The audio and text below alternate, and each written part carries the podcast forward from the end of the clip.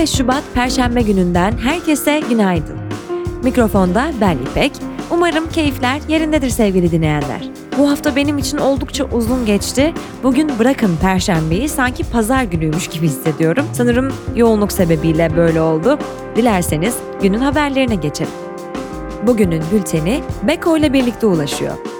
Beko Dem Deluxe Otomatik Çay ve Filtre Kahve Makinesinin tam deminde demlediği çayları tadarken bir masa etrafında iki hoş sohbet ismin çay üzerine yaptıklarını muhabbetlere konuk olacağız. Davet için açık adresi veriyoruz. Beko Türkiye YouTube kanalı Neymiş Bu Çay programı, zilde Aslı İnandık ve Volkan Öge yazıyor. İkilinin çaya dair yaptıkları keyifli sohbetlerden oluşan 10 bölümlük Neymiş Bu Çay serisi hakkında ayrıntılar bültende.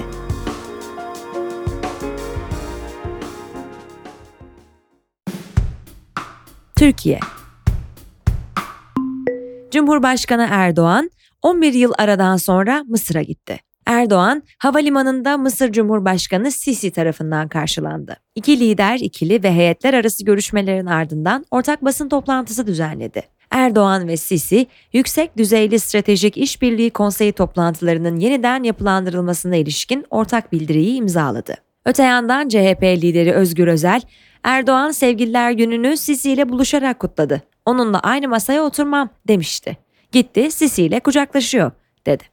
FETÖ'nün medya yapılanmasına yardım ettikleri suçlamasıyla aldıkları hapis cezaları Yargıtay tarafından bozulan tutuksuz sanıklar Ahmet Altan, Nazlı Ilıcak, Fevzi Yazıcı ve Yakup Şimşek'in yeniden yargılandıkları davanın karar duruşması dün görüldü. Ahmet Altan 6 yıl 3 ay, Nazlı Ilıcak 5 yıl 3 ay, Fevzi Yazıcı 1 yıl 13 ay hapis cezasına çarptırıldı. Yakup Şimşek ise beraat etti.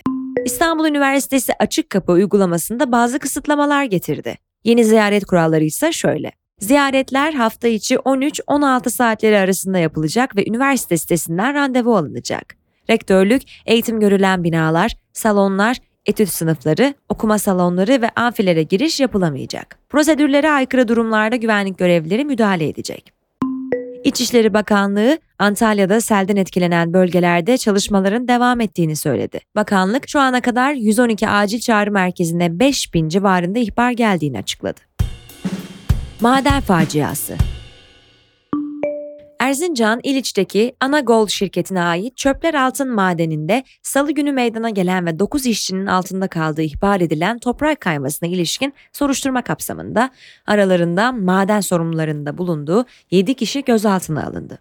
Facia öncesinde 9 işçiden 5'inin bir konteynerde, 3'ünün bir araç içinde, bir kişinin de kamyon içinde olduğu açıklandı. Maden şirketinde çalışan bir işçi, "Biz burada 3 vardiya çalışıyoruz. Her vardiyada 400 işçi var. Gördüğünüz topraklar siyanürlü" dedi. İletişim Başkanlığı Dezenformasyonla Mücadele Merkezi, meydana gelen toprak kayması sonucu siyanürlü toprak Fırat Nehri'ne aktı iddiasının doğru olmadığını açıkladı.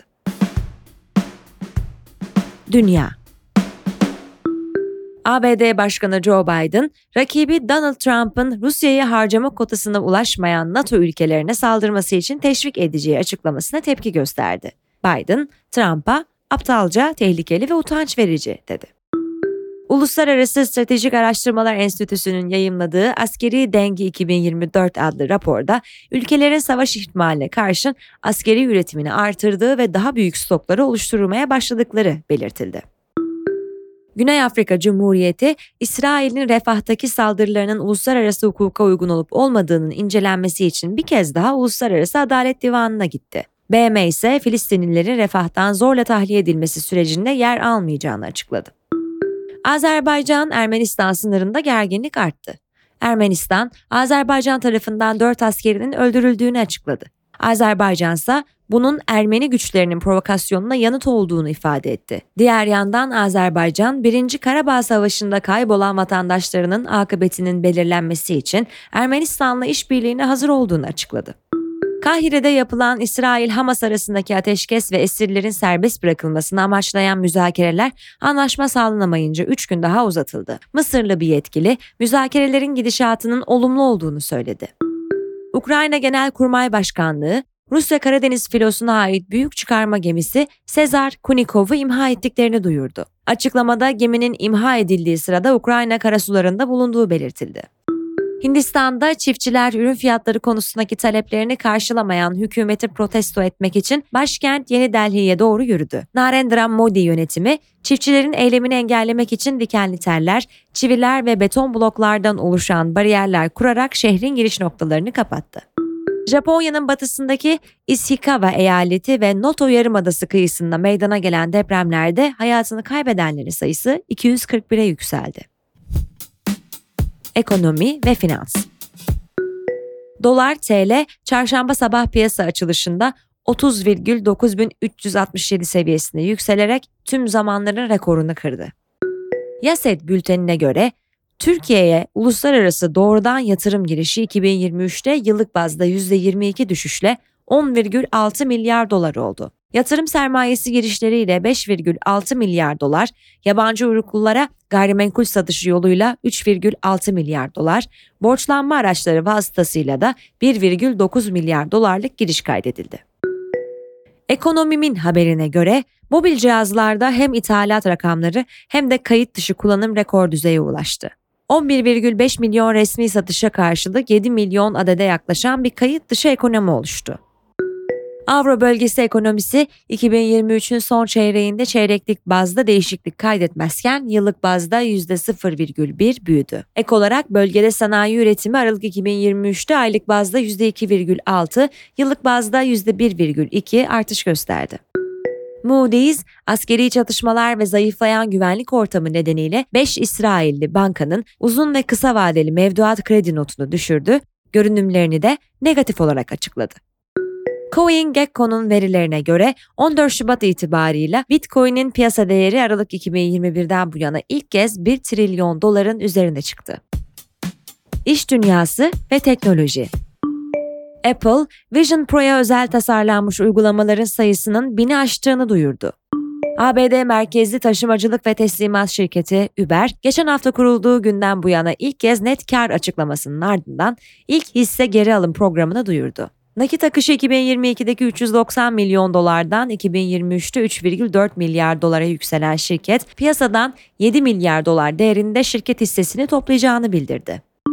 Google, ABD merkezli bir sivil toplum kuruluşu olan Environmental Defense Fund'la kurumun metan salımını gözlemek için önümüzdeki ay SpaceX roketiyle fırlatacağı MetanSat uydusunun toplayacağı veriyi işlemek üzere işbirliğine gitti. Projeyle önlenebilir ve büyük çaplı sera gazı emisyonlarının takip edilmesi amaçlanıyor. OpenAI, kullanıcıların ChatGPT ile paylaştıkları detayları, sohbet robotunun sonraki konuşmalarda hatırlamasını sağlayan yeni özelliğini sınırlı sayıda kullanıcıyla test etmeye başladı. İşten çıkarmalar.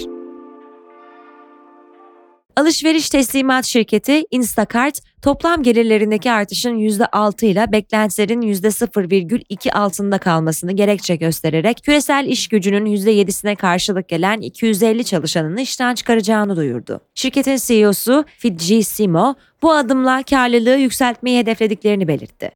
Geliştirdiği Firefox internet tarayıcısıyla tanınan Mozilla Vakfı, geçen hafta kurumun CEO'sunun değişmesinin ardından çalışanların yaklaşık %5'ine karşılık gelen 60 kişiyi işten çıkaracağını duyurdu. Kar amacı gütmeyen kuruluş, beklenen başarıyı yakalayamayan birimleri kapatacağını ya da küçülteceğini bildirdi. Medya devi Paramount, küresel iş gücünün %3'üne karşılık geldiği düşünülen 800 çalışanının işine son vereceğini duyurdu. İşten çıkarmaların Paramount Plus, Comedy Central, Nickelodeon ve MTV'nin de aralarında bulunduğu şirketin tüm birimlerini kapsayacağı belirtildi. Evet sevgili dinleyenler, bugünün bülteni Beko ile birlikte ulaştı. Mikrofonda ben İpek, sizlere günün gelişmelerini aktardım. Tekrar görüşünceye dek hoşça kalın, mutlu günler.